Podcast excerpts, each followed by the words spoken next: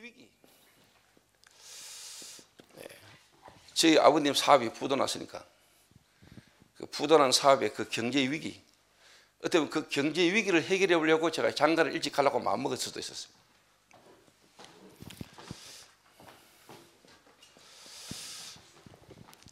제가 이 청년회 때 당했던 위기라니까요.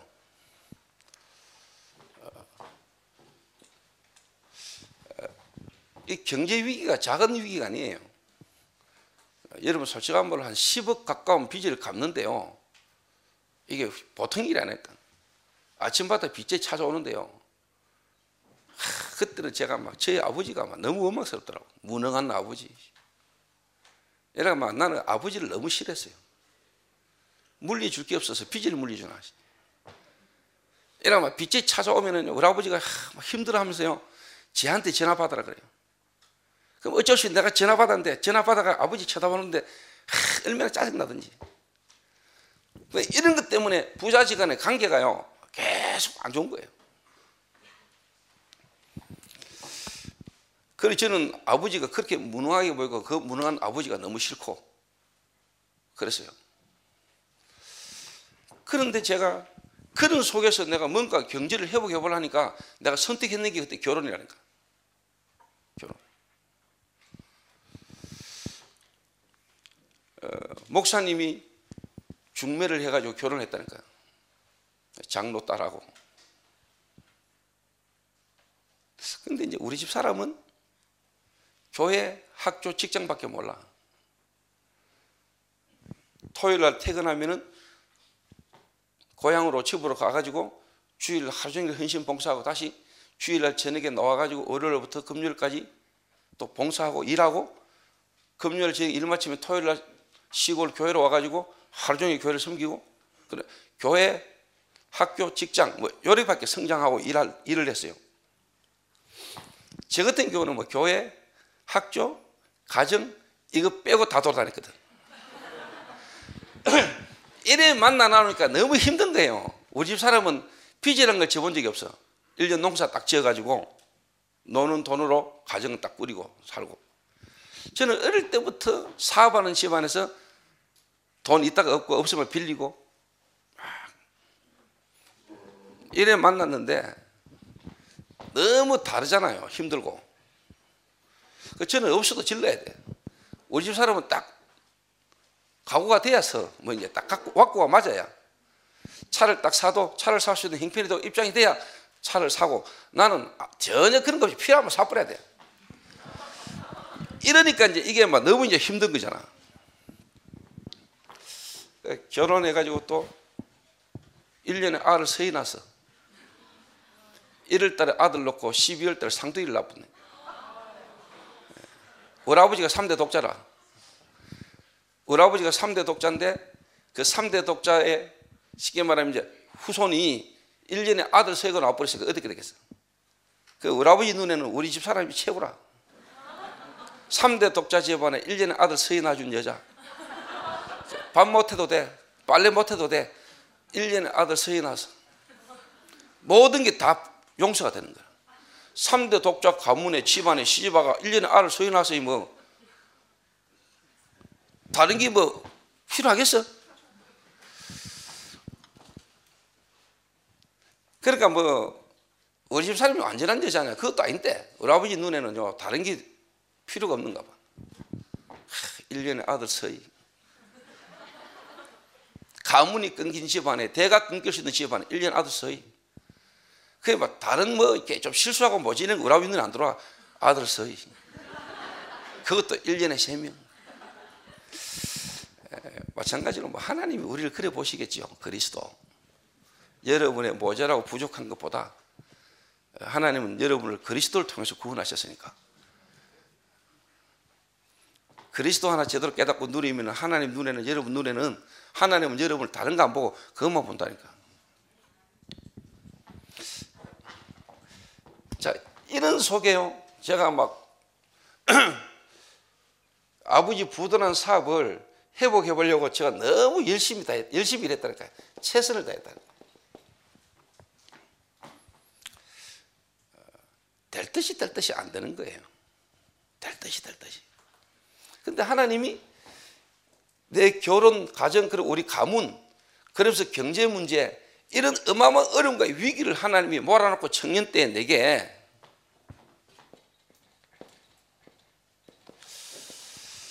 정말로 그리스도가 필요한 그 이유를 내게 하나님이 알게 하신 최고 축복의 기회였어요. 자, 이 자리에 모이는 우리 청년들, 여러분 개인의 지금 갈등, 고민, 어려운 문제들이 있겠죠. 여러분이 지금 가정의 문제를 책임져야 될 시간표 속에 있을 수도 있겠죠. 결혼해야 되고 또 결혼하는 문제와 여러분 직업, 직장 문제, 여러분 개인의 여러 가지 문제가 있을 수 있겠죠. 청년이라는 시기가 그런 시기예요. 여러분 가문의 위기가 여러분 책임져야 될 시간표 수도 있고 여러분 인생의 중요한 시간표 수도 있어요. 근데 하나님은 여러분에게 가장 먼저 알기를 원하는 게 뭘까요? 그런 위기 때에 중요한 시간표에 나는 내 결혼 그 다음에 우리 가정 경제 문제 인간관계 이거 고통 속에 문제 속에 이거 어떻게 해결해 보려고 몸을 쳤는데 하나님은 제게 인간의 근본 문제 정말 나와 우리 가정과 세상 사람들이 가지고 있는 인간의 근본 문제가 뭔가를 하나님의 깨닫기를 원하셨고 내게는 알고 있는 그리스도가 아니고 정말로 오직 그리스도가 내게 처음 되실 수 있도록 하나님은 그 시간표를 딱 준비하셨다는 사실을 깨닫게 됐어요. 이거 되어졌는데 이거 떼어지고 이 속으로 인도받았는데 하나님 내 모든 걸 다 책임졌어. 지금 나 이 자리에 여러분 앞에 서기까지. 지금 여러분에게 문제가 많이 있을 수 있어요. 그거 해결하려고 하지 마. 결혼하려고 머물도 치지 마세요. 그 여러분 경제, 직업, 어려운 문제, 빚 갚으려고 혹시 카드 빚진 사람 있습니까? 신용불량자, 은행에서 노상 전화 옵니까? 그거 막 어떻게 해결해 보려고 몸을 치지, 그거 치지 마세요. 하나님은 그걸 통해서 여러분이 진짜 알기를 원하는 게 있어. 그 속으로 여러분이 들어가면 어느 날 다 해결됐고 끝나져 있어. 근데 누구라고 말은 안 하는데 우리 교회 교역자 한 명이 한 일주일 전에 저하고 같이 지방은탄에다가 미션홈을 탁 들어왔는데 은행에서 이자고 원금을 못 갚으니까 신용정보기관으로 하여튼 뭐 이렇게 돈 대신 이렇게 받는 기관으로 위탁을 했는가 봐. 근데 여기서도 이 친구한테 계속 전화를 했는데 전화를 안 받고 연락이 안 되니까 집으로 찾아왔어. 쉽게 말하 한 3천만 원 정도 빚이 있는데 이걸 못 갚으니까 은행에서 쉽게 말하면 사람을 보내가지고 찾으러 온 거예요. 내가 그 보지서를 내가 내가 직접 봤지. 은행에서 찾아온 사람도 내가 보고. 근데 그 친구 불러가 그랬어요. 이거 갚으려고 몸부림치면 힘들다. 하나님이 네게 이 문제를 주신 이유가 있다. 이거 갚으려고 하지 말고 진짜 하나님이 네게 원하시는 계획 속으로 들어가라. 그게 뭐냐? 내가 답을 줬어요. 제가 지금 여러분 앞에 선 거는 여러분이 일일이 말할 수 없는 문제가 내게 너무 많았다니까. 근데 하나님은 내게 이거 하나 깨닫기를 원했다는 거야. 내가 진짜 바쁘랬어. 보였어. 인간 문제 12가지와 그리스도 이 실질적인 부분이 내게 보이면서 우리 가문이 보이고 세상이 보였는데 그 속에서 내게 하나님이 이거 알게 하셨다. 흐름이 보였다. 흐름이. 이 예수 그리스도의 복음의 말씀의 흐름이 내게 보기 시작했어요. 오늘 시간이 뭐 1시간 20분 정도 시간이기 때문에 제가 많은 이야기들 다 없고 오늘 흐름이라는 부분만 가지고 좀 여러분이 좀 이야기를 해볼게요.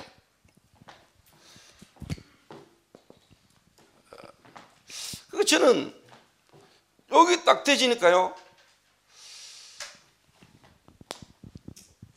내 개인이 보이잖아. 뭐가 보이냐니까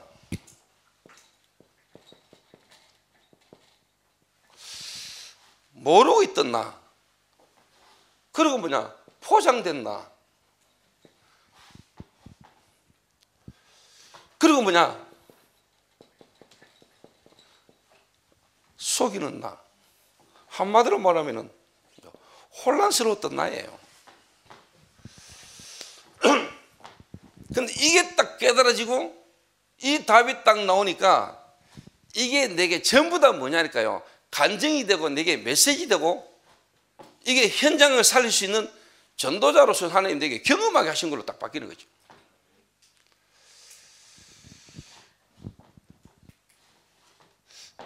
어, 저는 저를 몰랐어요.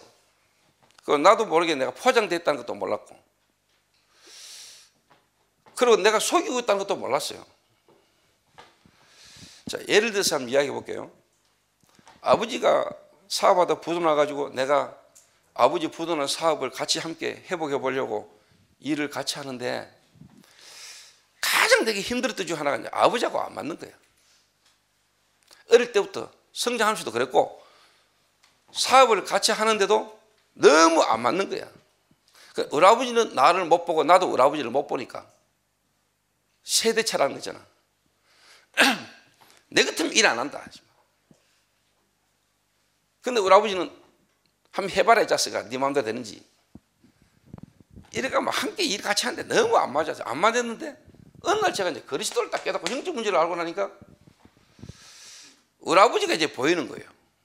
내가 보이는 것만큼 우리 아버지가 보이는데 우리 아버지가 어느 날 저를 다락방에 빠졌다고.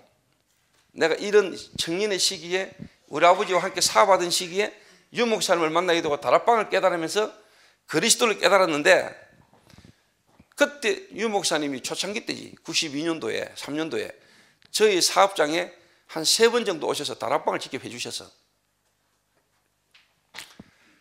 그래서 내가 여러분 아시겠죠 청년 때 내가 얼마나 갈급하게 막 그랬으면 유 목사님이 직접 저희 집까지 오겠어요. 다른 사람들 엄청 사명제라 그러는데 나 그때 내용도 없어서 충격받아가지고 그냥. 영적 문제 갈급함에 그냥 막. 그리고 우리 아버지가 안단 말이야 유목사님이란 분이 우리 아들이 하는 사업장에 와서 예배를 드려주고 우리 아들이 요즘 은혜 받고 있다는 걸 알고 있다.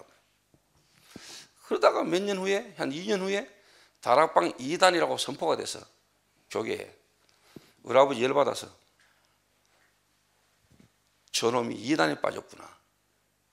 이래가지고 그때부터 저를 핍박하기 시작하고 유목사님을 찾아가가지고 뒤집는다 할 만큼 우리 아버지가 완전히 쉽게 말하면 이제 막 난리가 난 거야.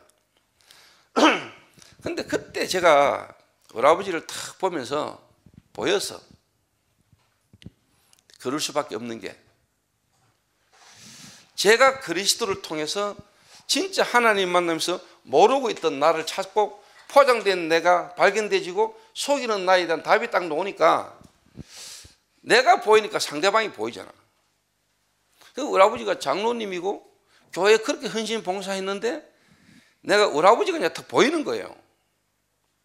그러니까 막 우리 아버지가 방해를 하고 핍박을 하는데도 내가 이 말씀을 계속 따라와 인도를 받고 있었어. 그러던 어느 날 저희 아버지가 과로로 쓰러졌어. 일을 그렇게 부지런히 열심히 하다가 과로로 쓰러졌는데 입이 돌아가고 눈이 돌아가가지고 침을 흘리고 이렇게 앉아 계시는 거예요. 그리고 우리 어머니가 연락이 와서 빨리 병원 모시고 가야 된다고. 근데 내가 가서 보고는 병원 갈 필요 없다 이야기했어. 병원은 나중에 가고 우리 가문에 있는 가족들 다 불러 모아라 했어요. 그러니까 내가 이틀 후에 올 테니까 우리 가족들 다 불러 모아라. 그러니까 우리 어머님이 그렇게 믿음 좋고 기도 많은 분이 그렇게 걱정을 하시더라고. 지금이야 이런 상태에서 빨리 병원 모시고 가야 되지. 어떻게 이틀을 그냥 기다리러 가느냐. 걱정할 필요 없어요.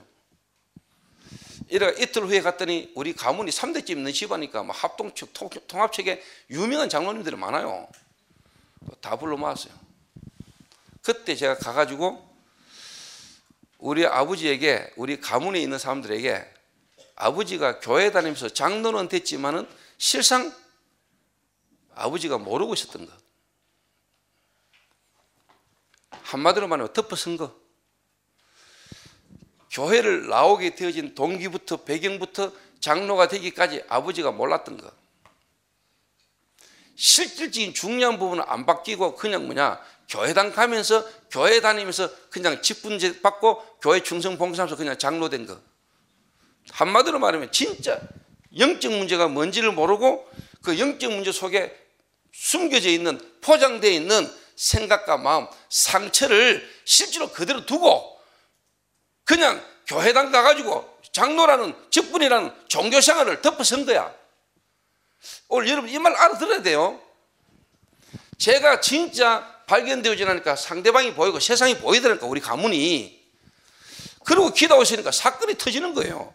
어느 날 그렇게 건강하고 부지했던 아버지가 가로로 쓰러졌는데 입이 돌아가고 눈이 돌아가가지고 침 흘리고 앉아 계시는 아버지의 모습을 볼 때 제게 보였다니까요. 그게 문제가 아니고 하나님이 나와 우리 가문을 향한 하나님 계획을 이루는 시간표로 보였다는 거야. 이래가지고 가문 다 불러놓고 복음을 설명해서 내가 복음을 아버지는 교회는 다녔지만 복음 모르는 이유를 저희 아버지가 스무 살 초반에 암이 왔어요. 결혼한 지 3년 만에 턱에 암이 와가지고 턱을 한쪽 드러내서 그때 우리 어머니가 교회를 다녔어. 우리 어머니가 우리 아버지한테 했는 말, 여보, 예수 믿으면 살아요. 그러니까 예수 믿으세요. 이러니까 우리 아버지가 살고 싶잖아. 그러니까 예수 믿은 거야. 근데 3일 만에 수술하고 깼는데 살아났으니까 교회를 다니기 시작한 거야. 자, 우리 아버지에게 암은 드러난 거야. 그 암이 올 수밖에 없는 근본 문제는 우리 아버지가 모르고 덮어놓고 암 걸려가지고 수술실 들어가면서 살 수 있다니까 우리 아버지가 예수 믿겠다 해서. 근데 다행히 살았어. 그러니까 교회 나가잖아. 예수 믿고. 영적인 문제는 전혀 모르고 그 영적 문제 속에서 우리 아버지의 성장 배경, 가문 배경 속에 생각과 마음에 상처받은 걸로 환경을 통해서 우리 아버지 생각 마음에 각인 뿌리 체질되진 거 내가 일하지 않으면 안 되고 나는 일해야 되고 이런 생각 마음 그대로 갖고 있는 상태에서 교회만 간 거야.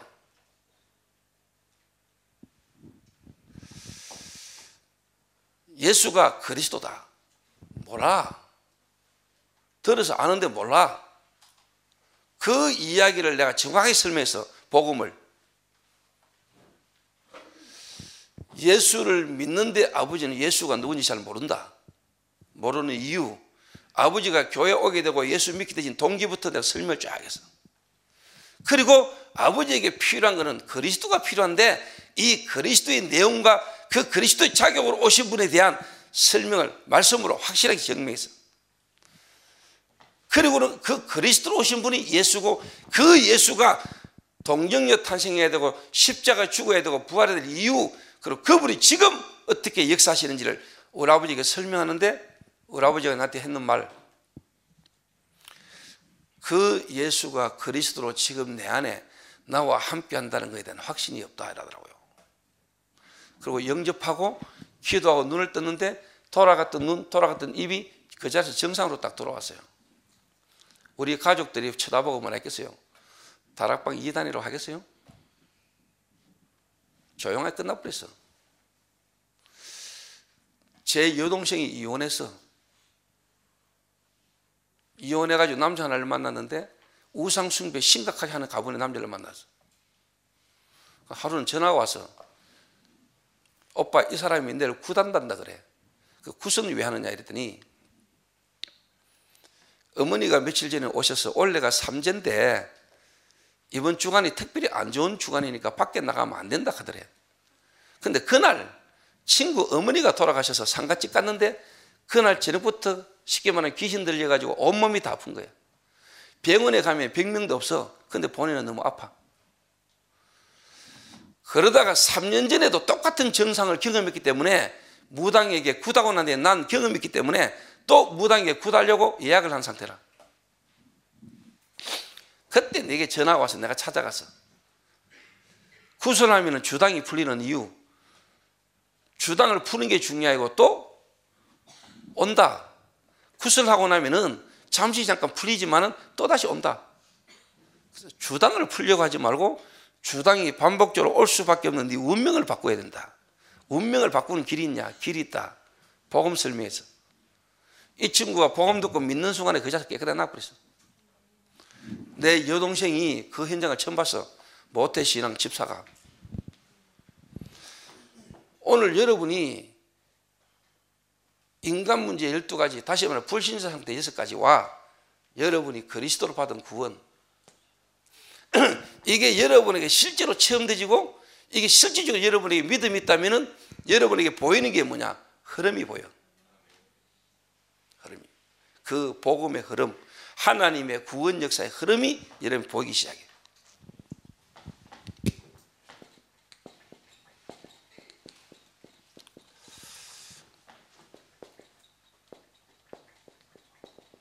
말씀인데 그냥 말씀하고 복음의 말씀. 이 말씀의 흐름이 이런 보기 시작해.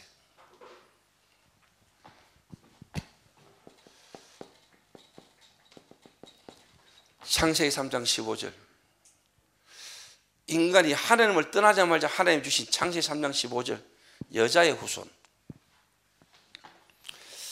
이 복음의 말씀이 실제로 여러분 알다시피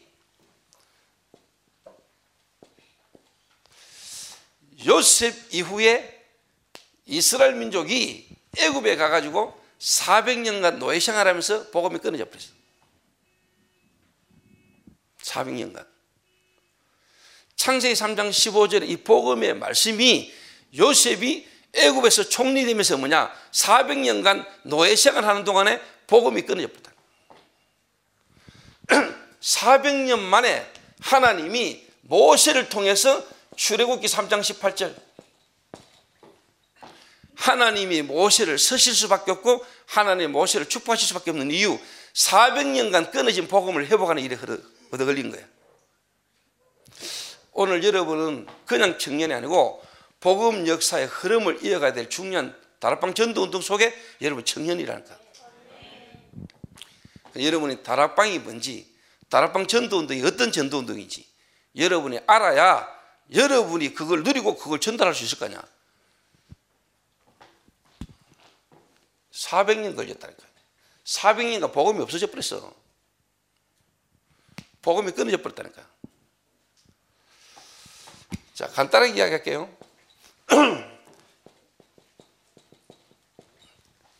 이스라엘이 바벨론에 포로되어 갔어요.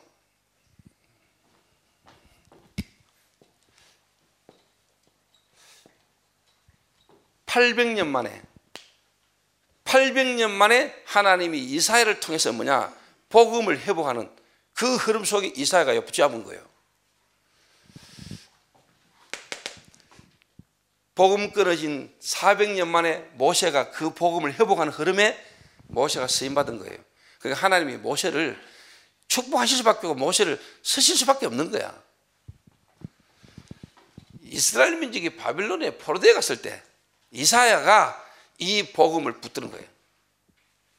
몇 년 만에 800년 가까이 끊어진 그 복음을 이사야가 회복한 거예요.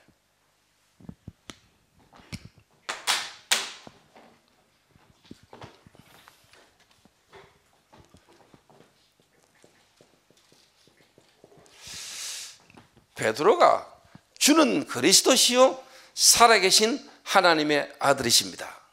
이 고백은 이사야 고백 이후 700년 만에 한 고백이라는 거. 무슨 말인지 알아듣겠어요?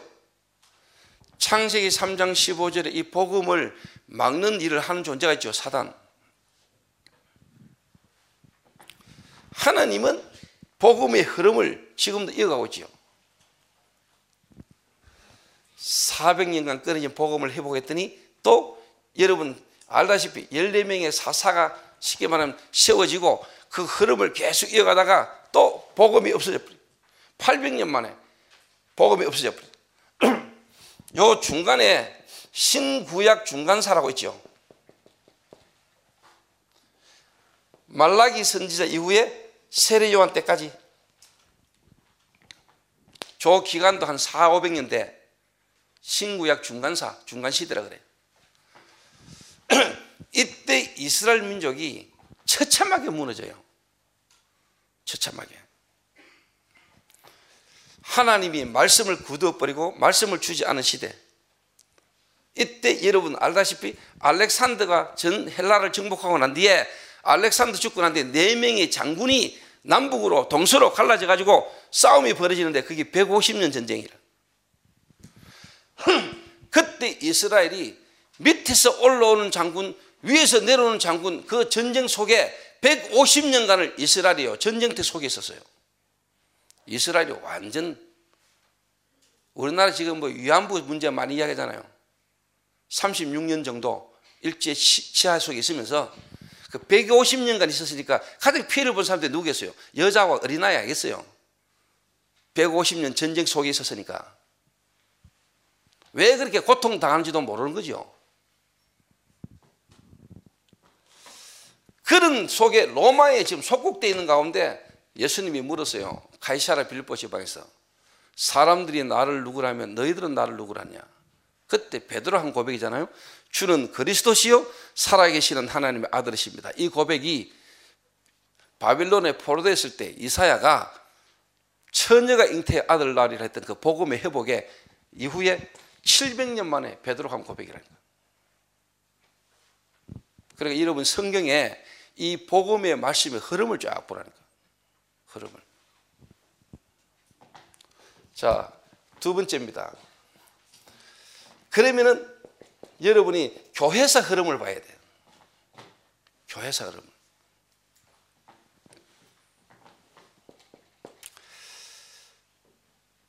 이 신앙 고백 이후에 여러분 알다시피 주후 313년에 로마 콘스탄틴 대제가 기독교를 국교로 공인했어. 맞죠? 초대교회로 이 고백 위에 씌어진 초대교회로 로마가 복음화됐다니까. 그런데 여러분 알다시피 그 초대교회가 로마를 복음화 났는 뒤에 뭐가 됐죠? 중세교회가 됐어요. 중세 교회가 됐어요. 복음 없어져 버렸어. 로마 복음하고 난 이후에 복음이 없어져 버렸다는 거야. 이래가 1500년간 복음이 끊어져 버렸어. 초대교회 이후에. 로마 복음화 되고 난 이후에 1500년 가까이 뭐냐? 완전 암흑 시대. 그때 하나님이 로마서 1장 16에서 17절을 붙들고 마르틴 루터가 일어난 거야. 하나님이 루트를 책임져 주실 수밖에 없잖아요. 1500년 만에 복음이 회복되는 시간표 속에 들어왔다니까. 근데 솔직한 말로 이때는 복음이 완전히 회복된 것도 아니에요. 솔직한 말로 성경을 찾아낸 거야. 성경을 번역했어요. 똑바로. 라틴어로 된 성경을 독일어로 번역하는 일만 했는데 성경을 회복했는데 하나님은 루터에게 역사하신 거예요. 지금 같은 복음을 회복한 것도 아니잖아요. 그 하나님의 역사를 우리가 잘 봐야 된다. 그 흐름을.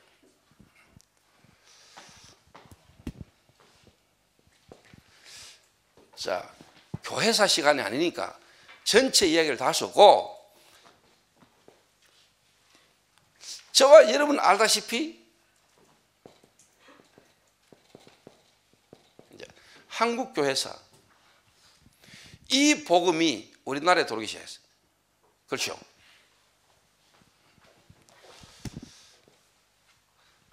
뭐 토마스 선교사가 대동강변에 성경책 하나 던지고 목자를 죽고 이런 일들을 통해서 1903년에 원산에 그리고 1907년에 평양에 대부흥운동이 일어났어. 대부흥운동. 자, 이때 한국 교회사의 복음의 흐름이 어느 정도냐니까 말씀은 강조했는데 말씀 사경에 그러면서 말씀은 강조했는데 하나님의 복음 그리스도를 놓치니까 율법주의가 되지. 한국 교회 흐름입니다. 능력을 강조했는데 다른 말로 말하면 체험을 강조했는데 이게 뭐냐 신비주의로 흘렀지요. 신비주의로.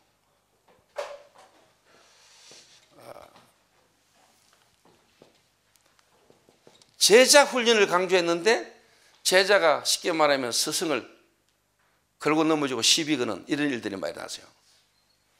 평신도를 깨워야 된다. 옥하는 목사님 제자 훈련. 자, 이게 우리 한국 교회 흐름입니다. 그러면서 미국의 어마어마한 부흥 프로그램들이 우리 한국으로 막 쏟아지더라고요.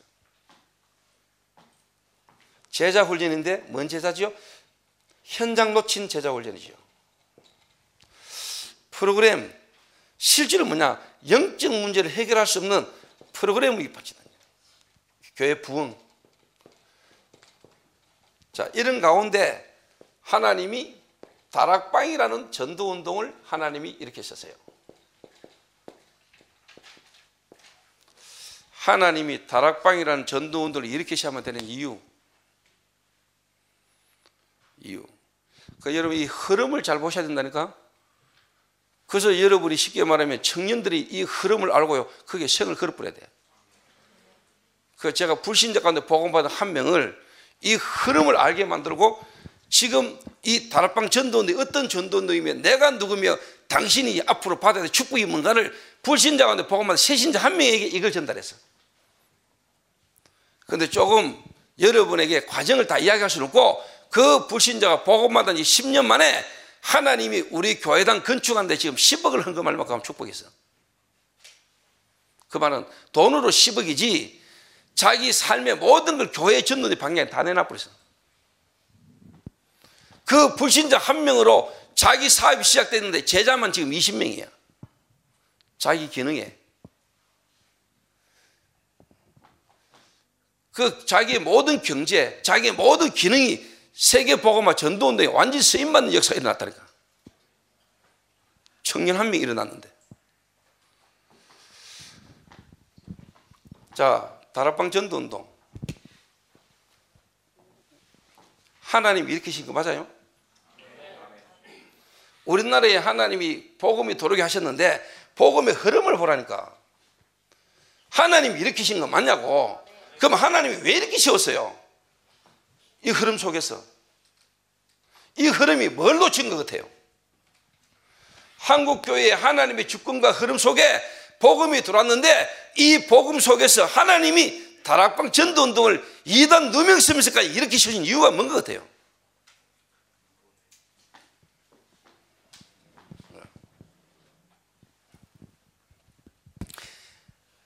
딱 한 가지 이야기 할게요.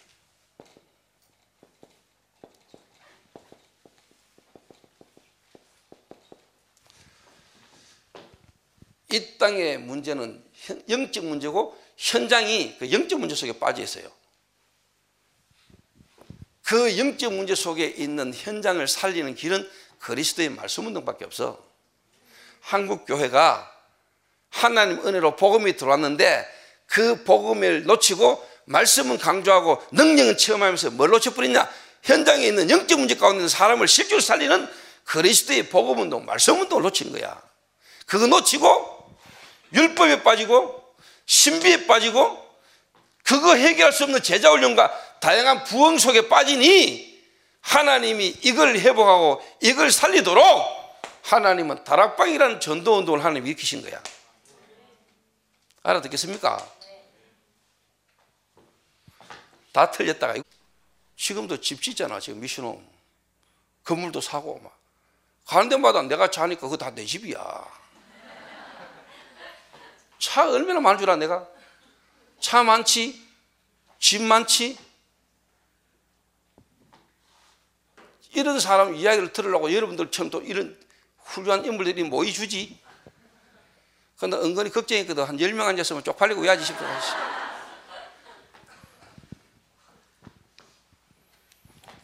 그래 바꿨다니까 하나님. 이 속으로 들어왔는데. 그래서 제가 우리 부모님, 우리 주변의 목사들이 내보고 다락방 한다 했을 때 이단에 빠졌다고 네가 그거 하면 안 된다고 했는데 저는요 이 복음의 흐름이 하나님 앞에서 선택하고 결단했어요. 그런데 하나님은 제게 증거를 주시기 시작했어요. 우리 가문 전체를 다 살려서 귀신 들려 정신 돌아온 우리 누나가 복음 듣고 살아나고 귀신 들던 재매 살아나고 귀신 들때 우리 할머니 살아나고 우리 아버지 변화돼 버리고 하나님이 복음으로 나부터 우리 가문부터 다 살려버렸어요.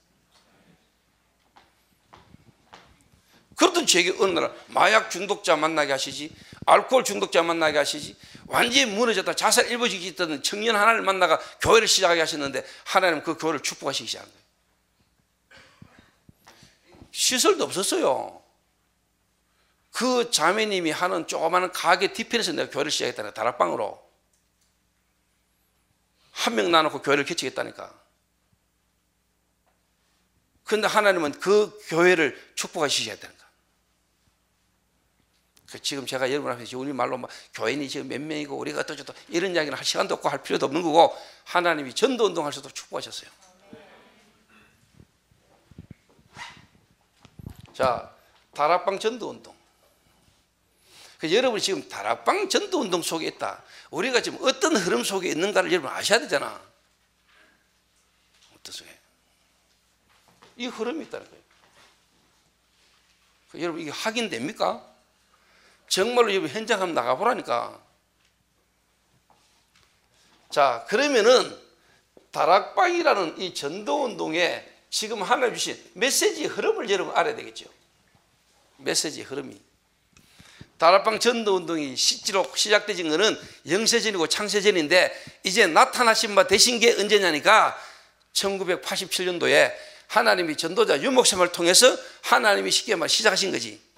이 다락방 전도 운동은 영세전에 창세전에 그리스도 예수 안에서 예정됐던 거야. 감추어졌던 것이 이제 나타나신 바 되셨느니라.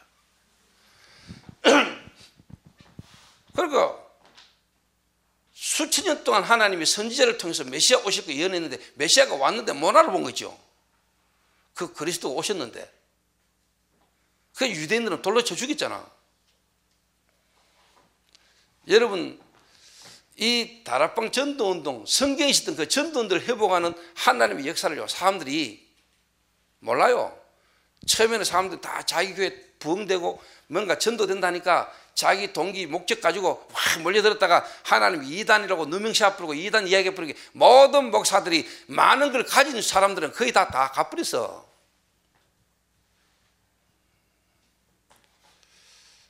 다 갚았잖아. 그리고 힘없고 연약한 것처럼 보이는 사람들이 모였어. 그분들로 통해서 이 복음 운동이 여러분에게까지 오도록 하나님 역사하셨어.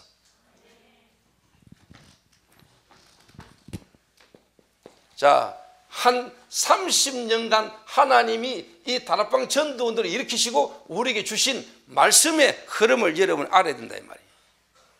그래서 원래 치유 서밋이라는 메시지가 우리에게 오기까지 하나님이 30년간 우리를 말씀으로 어떻게 인도하셨는가를 여러분 아셔야 될 거 아니에요.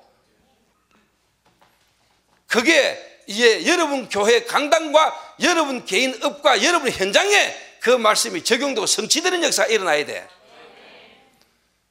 그걸 이제 누가 주역으로 서라? 청년 여러분들이 주역이 되라. 그 제가 불신자 청년 한 명을 이 미래를 보고 그 일을 조금 했는데 그 분이 장로가 되고 그때 복음받은 새신자들이 중직자가 돼가 하나님 지금 교회 역사를 일으키고 있는 거예요. 근데 그분들이 중직자가 되고 또 현장에서 뭐냐 자기들과 같았던 완벽하게 예비된 불신자가 복음받고 현장에 역사하는 문들이 막 열리고 있는 거예요. 오늘 여러분 청년들이 다락방 전도 운동 속에 여러분 들어와 있는 것도 감사한 일인데 그 속에서 주신 여러분의 말씀 흐름 속에 그게 여러분 개인 현장에 적용되고 성취되는 여러분들의 현장에 다락방이 일어나고 여러분 교회를 통해 캠프가 되고 그 여러분 교회를 통해 지역마다 지교운동이 일어나고 거기에 모여지는 제자들의 집중이라는 걸 통해서 치유하고 서비스로 만드는 역사가 일어나야 돼. 그게 바로 뭐야? 아홉 가지 배려라는 거야. 자, 다섯 기초와 다른 말로 말하면 그리스도와 다섯 기초. 자, 다락방부터 지교회까지. 초창기 때 유 목사님 그리스도 그 그리스도가 예수다. 예수가 그리스도다.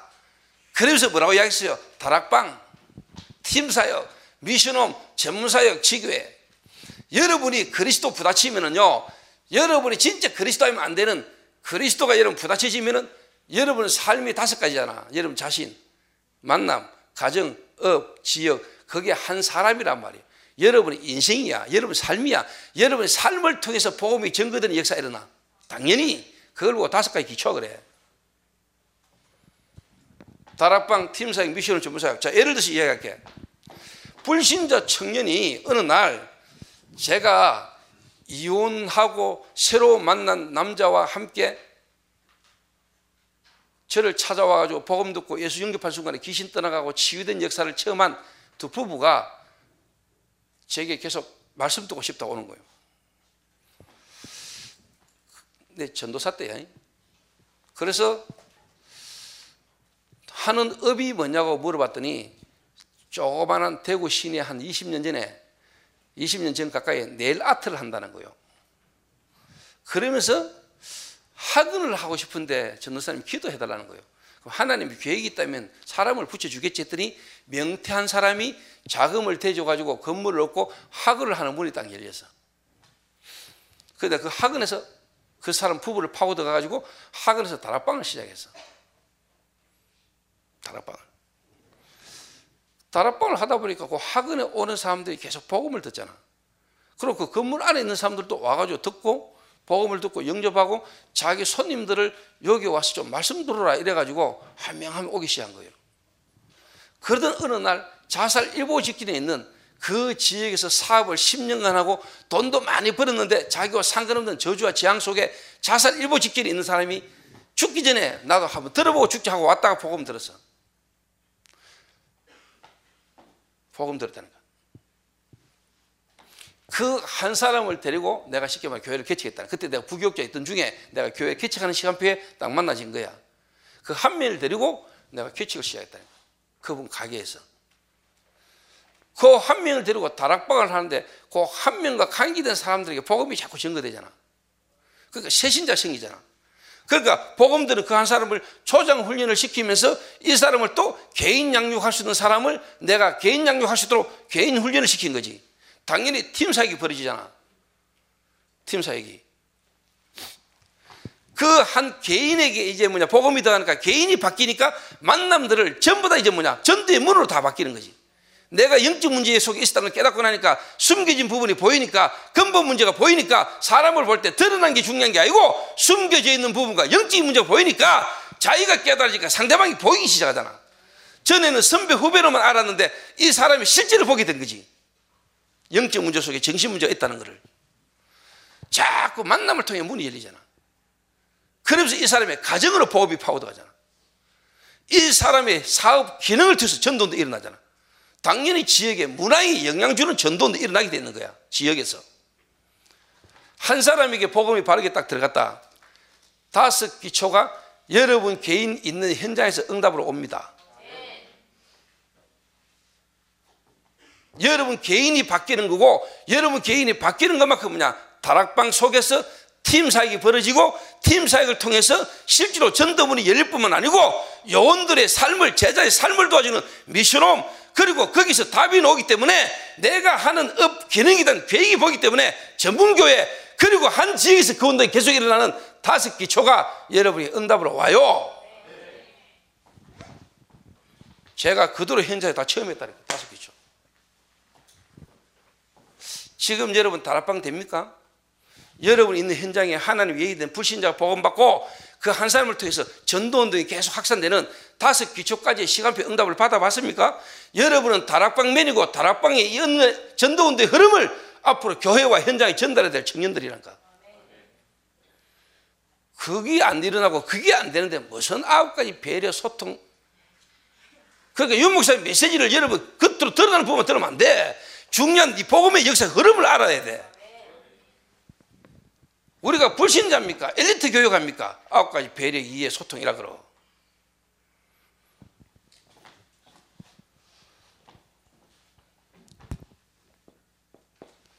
자, 이래 되니까 여러분이 사니까 요거는 이제 개인이야.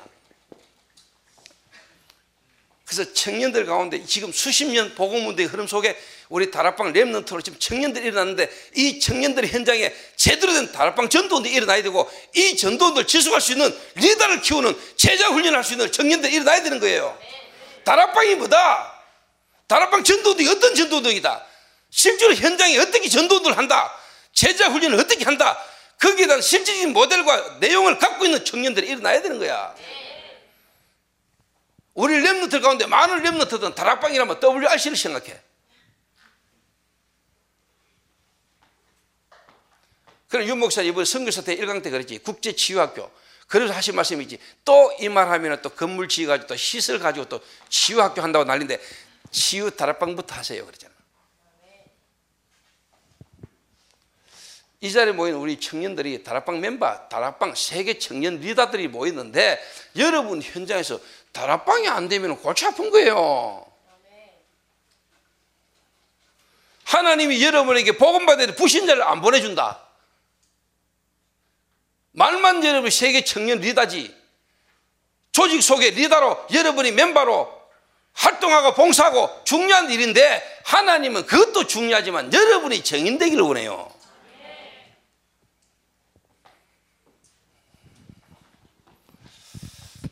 여러분이 살면은 당연히 교회가 살아요. 그걸 보고 뭐라고 말해요? 캠프라 그래요. 여러분이 이 다섯 가지 기초가 되면은 그 다음에는 하나님이 캠프가 벌어져요. 왜? 여러분 한 사람을 통해서 뭐냐? 팀 구성이 일어나게 돼 있어. 오늘 이 말 잘 알아들어야 돼요. 전도 운동을 실제로 하고 있고 이 속에 있는 사람은 이 말을 알아들어요. 여러분이 제대로 다락방 딱 하면은 한 군데서 다락방을 제대로 시작하면 팀 구성이 일어나요. 그 지역에서 현장에서 캠프가 벌어져요. 그 하나님이 99년도까지는 다락방부터 지교회까지 메시지 2000년대부터 캠프 시대가 열렸잖아. 자, 그러면 여러분 교회에 여러분이 말씀 흐름을 탄다면은 이 전체 흐름을 타면서 내 개인 시간표와 우리 교회 시간표와 나를 만나는 시간함에 시간표에 맞게 그 메시지를 적응해 줄 수 있어야 돼. 청년들은 지금 그 역할을 해야 돼. 여러분이 지금 다락방 전도 운동의 청년 리더들이니까.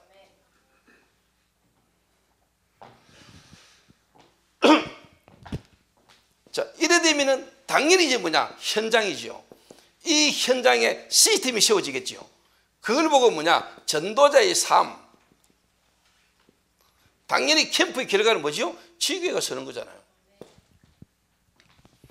자, 지금까지 윤목사를 통해서 하나님 우리에게 말씀을 이렇게 흘려오게 했었어요. 지금 청년들 가운데, 여러분들 가운데, 여러분이 있는 현장에서, 여러분이 일하는 직장에서, 하고 있는 사업 현장에서 이 말씀이 그대로 성취되어야 돼.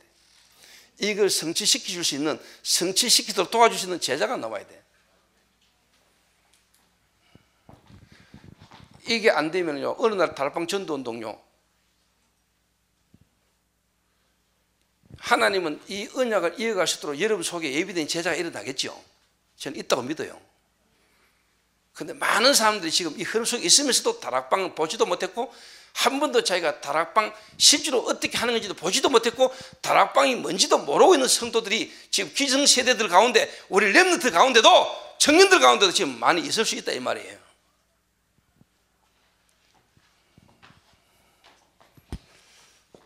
자, 그러면서 하나님이 집중 시대를 열었지. 8미션. 8미션 오다가 갑자기 60도까지 나와버렸어. 아, 골치 아파요, 갑자기. 엄청 어려워요. 하, 예수 믿는 게 이리 어렵나 싶을 정도로. 이거 뭐, 대학원이가, 여, 뭐, 도대체 뭐야? 근데 여러분이 진짜 생명 가지고 있는 자, 생명 하나 안에서 이 전부 다 응답으로 나와지는 것을 내가 실제로 못 누리고 체험을 못하면은 이게 전부 다 해야 되는 걸로 머리 아픈 거예요. 자, 그러면서 뭐라고 나왔어요? 근본 미션. 그래서 기본 미션. 그러면서 도전 미션. 근본 미션은 뭐라고 말이에요? 그리스도로 충분하다. 기본 미션은 뭐예요? 복음 말씀의 흐름, 성취, 기도 제목, 거기서 나의 전도. 자, 그러면 문이 열리고 하나님의 만남을 통해서 시스템이 열리고 절대 제자가 일어난다. 자, 잘 들으세요. 요 집중 시대 요게 요 세 가지를 요약한 거잖아. 맞아요, 맞아요. 하나님의 말씀이 발전되어지는 거 보이지만 본질 근본은 똑같은 거예요. 여러분이 살면 교회가 살고 교회가 살면 현장 사는 거야. 그거를 집중 시대라는 걸로 지금까지 주신 말씀을 또 발전돼서 집중이라는 걸로 똑같은 복음의 흐름 속으로 계속 가는 거야. 이게 이해돼요? 이게 지금 30년간 하나님 우리를 말씀으로 인도해 오신 하나님 역사라니까. 이래더니 당연히 뭐야? 여러분이 쉽게 말하면 치유가 될 뿐만 아니고 여러분의 섬이 되지. 그 제가 치유되고 섬이 됐잖아. 하나님이 저를 치유하셔서 지금 섬이시 자리에 세웠잖아. 안 믿어져?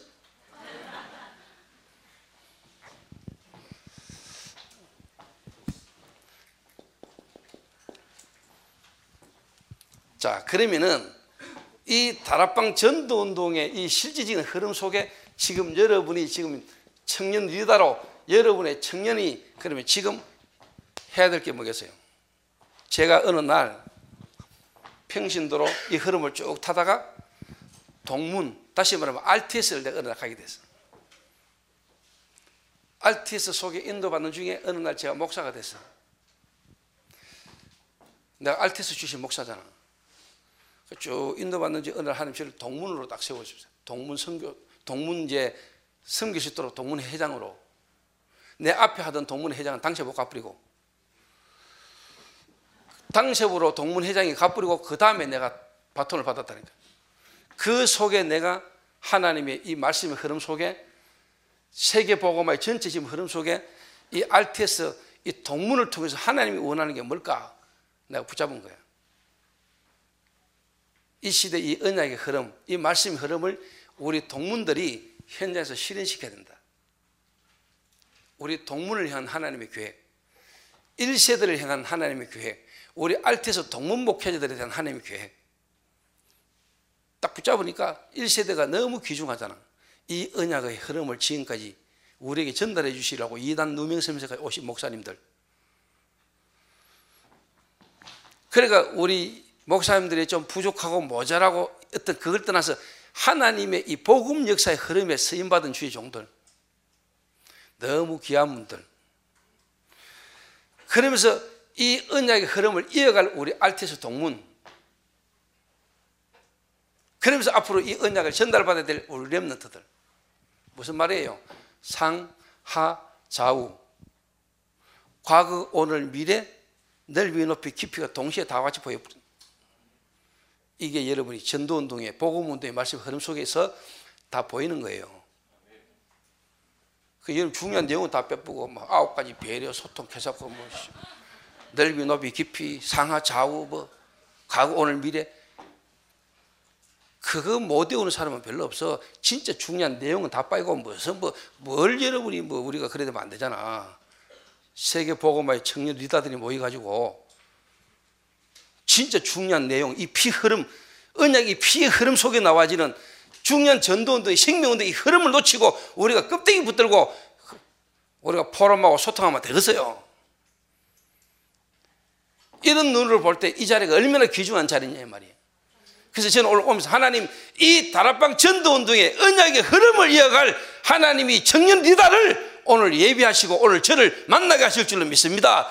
오늘 이 자리에 저는 모르고 말씀하고 하지만은 이 하나님이 예비된 이 언약의 복음의 바톤을 이어갈 우리 청년들이 일어날 줄로 믿습니다. 나는 그 믿음으로 오늘 이 자리에 섰어요.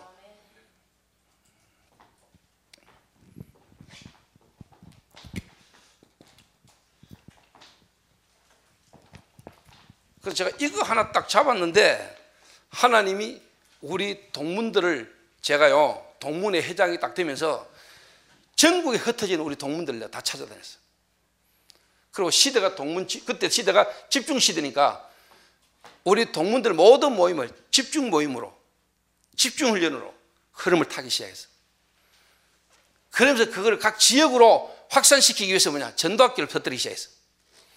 이래가지고 지금 전국에 동문 전도학교가 15군데 섰고 지금 지난달에 일본에 두 군데 이번 달부터는 일본에 세 군데 후쿠오카, 오카야마, 동경 4월 달은 드디어 미국 뉴욕 워싱턴에 우리 동문 전도학교 목회자들이 이 은혜의 흐름을 이어갈 수 있도록 하나님 시스템이 씌워졌어.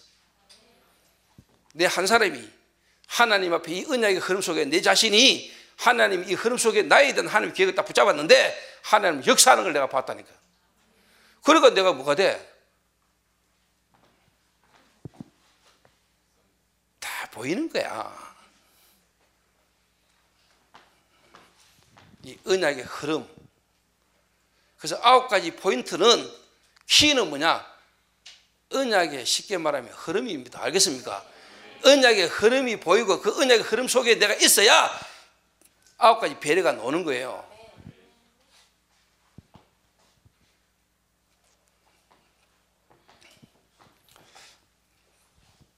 그래서 제가 참 이 속에요. 이번 세계 선교대 했잖아. 세계 선교대 속에 하나님 이 은혜 흐름 속에 이 시간 속에 또 나와 우리 교회가 받아야 될 응답의 사람을 딱 예비해놨다 만나 계시더라니까. 기가 막히겠다. 그 노력하고 몸부림칠 것 없이 가만히 말씀 또 인다 와 있어요. 시간표가 다 보여요. 상대방은 몰라도 저는 알아요.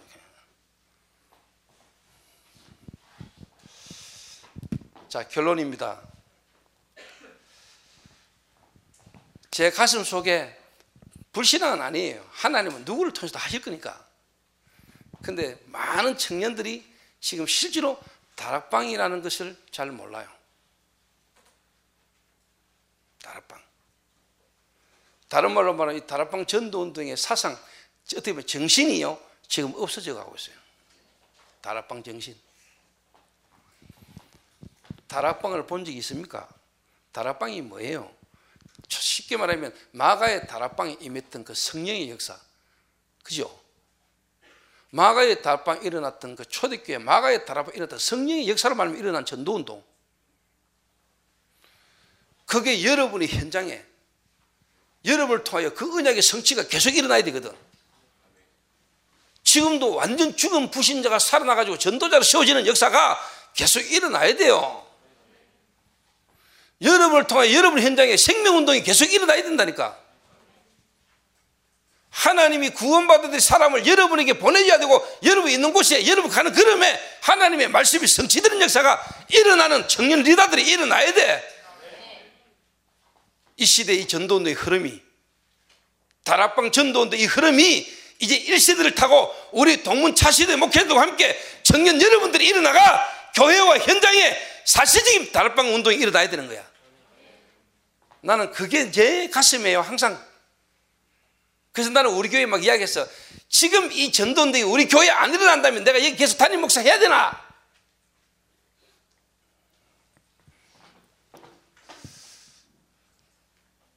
그래서 지금 현장에 불신자들이 복음받고 이 사람들이 또 이 전도운동의 흐름이 훈련 속으로요. 막 인도하는 일들이 지금 계속 다 있나. 나는 내가 누군지를 알아요. 그래서 나는 어떤 흐름 속에 있는가를 알아요. 그래서 나는 어떻게 집중해야 되는가에 대한 답이 있어요. 그리고 나는 어떻게 세상을 치유해야 될 것이며 그 말씀이 내게 어떻게 균형을 이루면서 성취되는가에 대한 증거를 가진 증인이야 나는.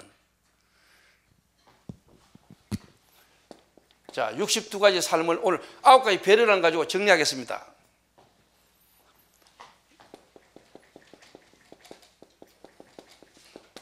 나는 누구인가? 나는 어디에 있는가? 그러면 나는 어떻게 해야 되는가? 무엇을?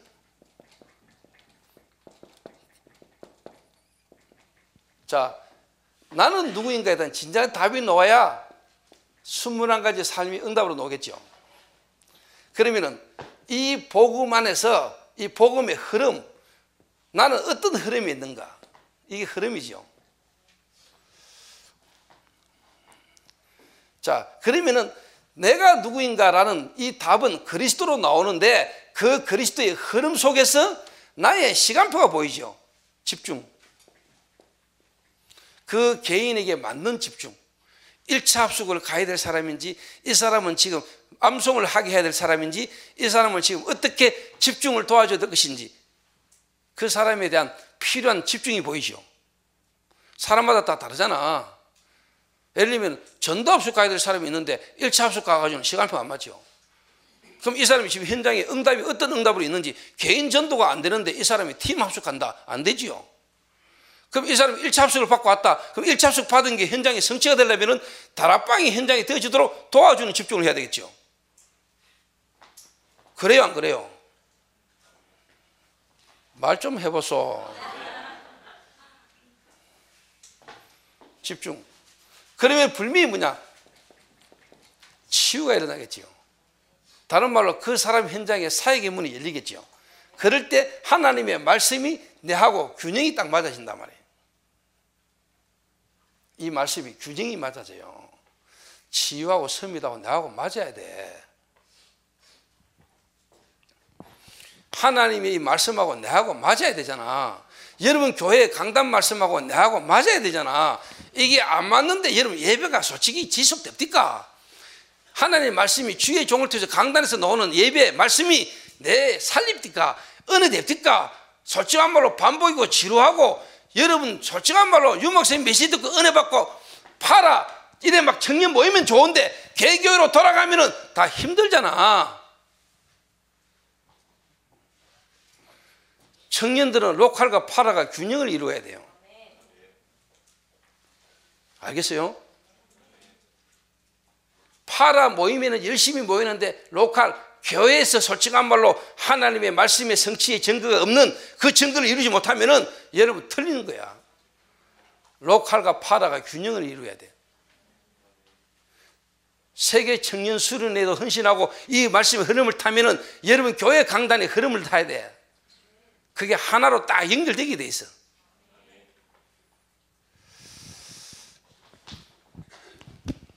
그래서 저는 이 62가지가 내하고 너무 맞는 거 있지.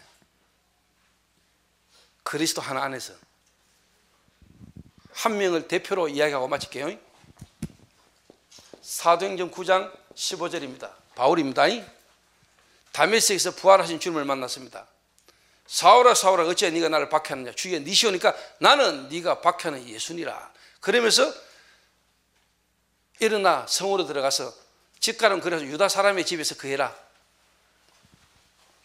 아나니아는 사람이 와가 네게 기도할 것이다 아나니아에게 주님이 나타났습니다 바울이라는 인물을 만나라 그가 기도하고 있는 중이다 그래서 아나니아가 주여 이 사람이 다 내가 더 싸운데 그랬을 때 뭐랬습니까 가라 이 사람은 내 이름인 걸 이방인과 임금들과 세상 사람들에게 내 이름을 전하게 택한 나의 그릇이다. 바울은 주님을 만나자 말자 내가 누구인가라는 걸 알았죠. 주님이 알겠어요. 오늘 여러분이 진짜 그리스도를 통해서 하나님 만나면은 하나님은 여러분에게 여러분이 누군지를 알게 하십니다. 그냥 나는 구원받은 하나님 자녀 이거 말고 여러분 인생을 두고 하나님의 구원 역사 전도라는 속에 내가 뭐 해야 될 사람인가를 하나님 알게 하십니다. 그거와 함께 그게 여러분에게 주시고 그게 여러분에게 이루어져가는 과정 중에 두 번째가 뭐냐? 만남입니다. 다른 말로 하면 나는 어디에 있는가입니다. 흐름. 그래서 하나님은 바울을 사도행전 9장 19절에 아나니아의 집에 아나니아의 집에 마가 다락방에 모여 가지고 실제로 삼천 제자 일어나고 교회 부흥되는 그러나 하나님은 예루살렘 교회를 쓰시지 않고 안디옥 교회를 하나님 준비하시고 세계 복음을 이룰 하나님 그 계획의 흐름 속에 하나님은 바울을 불렀어요. 사도행전 9장에 바울이 돌아오는 그 시간표는 하나님은 이미 예루살렘 교회로는 안 된다는 걸 아시고 안디옥 교회를 준비하시고 세계 선교를 준비하는 시간표에 하나님은 바울이라는 인물을 딱 불렀어요. 한국 교회로는 안 돼요. 기존 교회로는 안 돼요. 이 사람들로는 세계 보험 못 해요. 그래서 하나님은 다락방 전도 운동을 준비하신 거예요.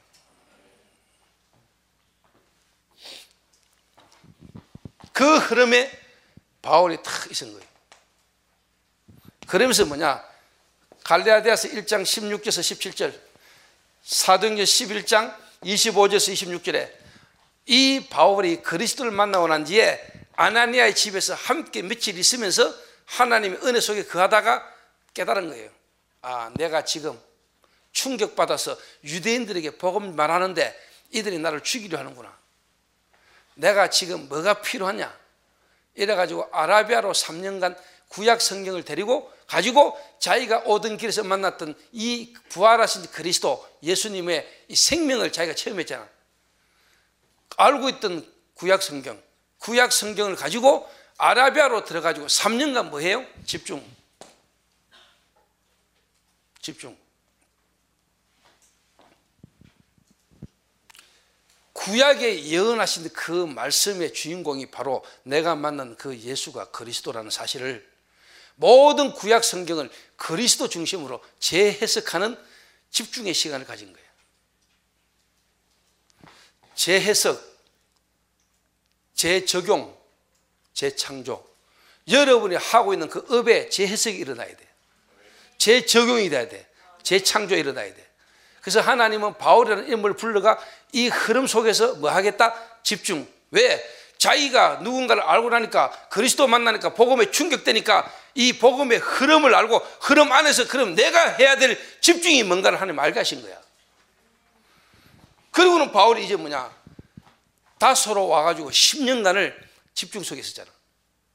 근데 하나님이 안디옥 교회가 세워지고 하나님이 바나바를 통해서 다수에 있는 바울을 찾아오게 만들어 가지고 안디옥 교회로 하나님이 가게 만들어. 무엇을 해야 될 것인가? 그때부터 사도행전 13장, 16장, 19장 무속, 점술, 우상 그 현장으로 치화로 나가는 선교사로 현재 쉽게 말하면 나가는 거예요. 나는 누구인가? 21가지 삶. 나는 어디에 있는가? 아홉 가지 흐름, 흐름. 어떻게 해야 될 것인가? 집중. 여기서 나오는 게 일곱 달란트. 무엇을 할 것인가? 치유. 어떻게? 스무 가지 전도 전략. 그러면은 날마다 하나님의 말씀의 성취 균이 이루어지는 기도의 비밀을 누리는 다섯 가지 기본, 근본. 그래서 바울이 계속 이제 뭐냐 가는 곳마다 24시 속에 25시 하나님의 역사를 날마다 확인하는 풍랑 가운데 하나님이 바울에게 두려워 말라 네가 가이사 앞에 서야 하리라 부를 때부터 주셨던 말씀의 성취 모든 부분에 말씀이 성취되는 축복을 누리는 62가지 삶 속에 바울이 있었다 이 말이에요 자 제가 하는 이야기가 지금 우리 다락방 이야기입니까? 다락방 이야기가 다락방 이야기가 아니고 이게 성경에 그리고 전도 운동에 초대교회 전도도 일어났던 그 말씀의 흐름 그대로 우리 다락방 전도 운동이 지금 있어요. 그래서 저는 스스로 우리 자녀들에게도 우리 교회에 내가 뭐냐 나는 뼛속까지 다락방맨 우리 교회는 다락방 하는 교회. 여러분은 다락방을 통하여 세계복음하는 청년 리더들. 여러분을 통해서 우리 교회의 후대들에게 이 세계 복음화의 언약의 흐름을 이어가는 다락방 정도 운동이 현장의 후대들에게 전달돼야 돼. 말로만 아니고 실제 현장의 증거를 가지고 증명하고 이러되 우리가 하는 이 다락방 62가지 전도제 삶의 메시지가 성경에 있었던 그대로의 하나님의 말씀임을 성취하는 증거하는 정인의 청년 리더들이 되시기를 주님의 이름으로 부탁합니다. 하나님 감사합니다. 세계 청년 리더스를 통해서 하나님이 지금까지 우리에게 주셨던 이 전도자를 통해 주신 말씀의 사실적인 어, 성취를 우리가 함께 포럼할 수 있는 귀한 은혜 주신 하나님 앞에 감사를 드립니다. 하나님 이 청년들을 통하여 하나님의 말씀이 우리 현장의 후대들에게 그대로 적용되고 성취되는 증거가 일어날 수 있도록 이들을 주님이 축복하여 주옵소서. 예수님의 이름으로 기도하옵나이다. 아멘.